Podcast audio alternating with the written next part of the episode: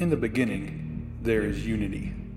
Unity separates into two fundamental forces, which, like the negative and positive poles of a battery, generate everything.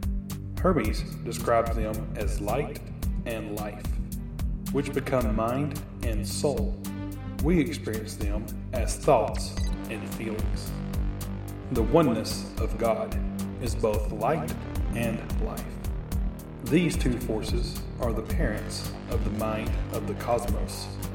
This was experienced by Hermes in his original mystical vision as the Word which calmed the dark waters, the fundamental laws of nature which bring order to chaos.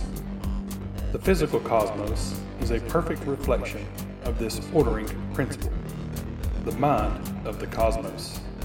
The mind of the cosmos, or the Word, is in turn a reflection of God, just as a spoken word reflects the intention of its speaker. Since God is all goodness, the cosmos is therefore also good.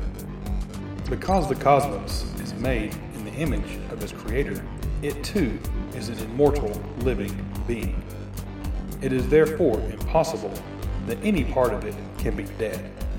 At its conception, it was filled with energy which, as modern science has now proved, can neither be created or destroyed. Unlike the myriad forms that it passes through, energy itself is immortal. God is the source of this energy which, through the laws of nature, creates life. The cosmic mind receives energy from God and gives it to all the things within the cosmos. Through this process, the cosmos is completely saturated with soul the life force. Everything in it is alive. Nothing is dead. Not even so called inanimate things.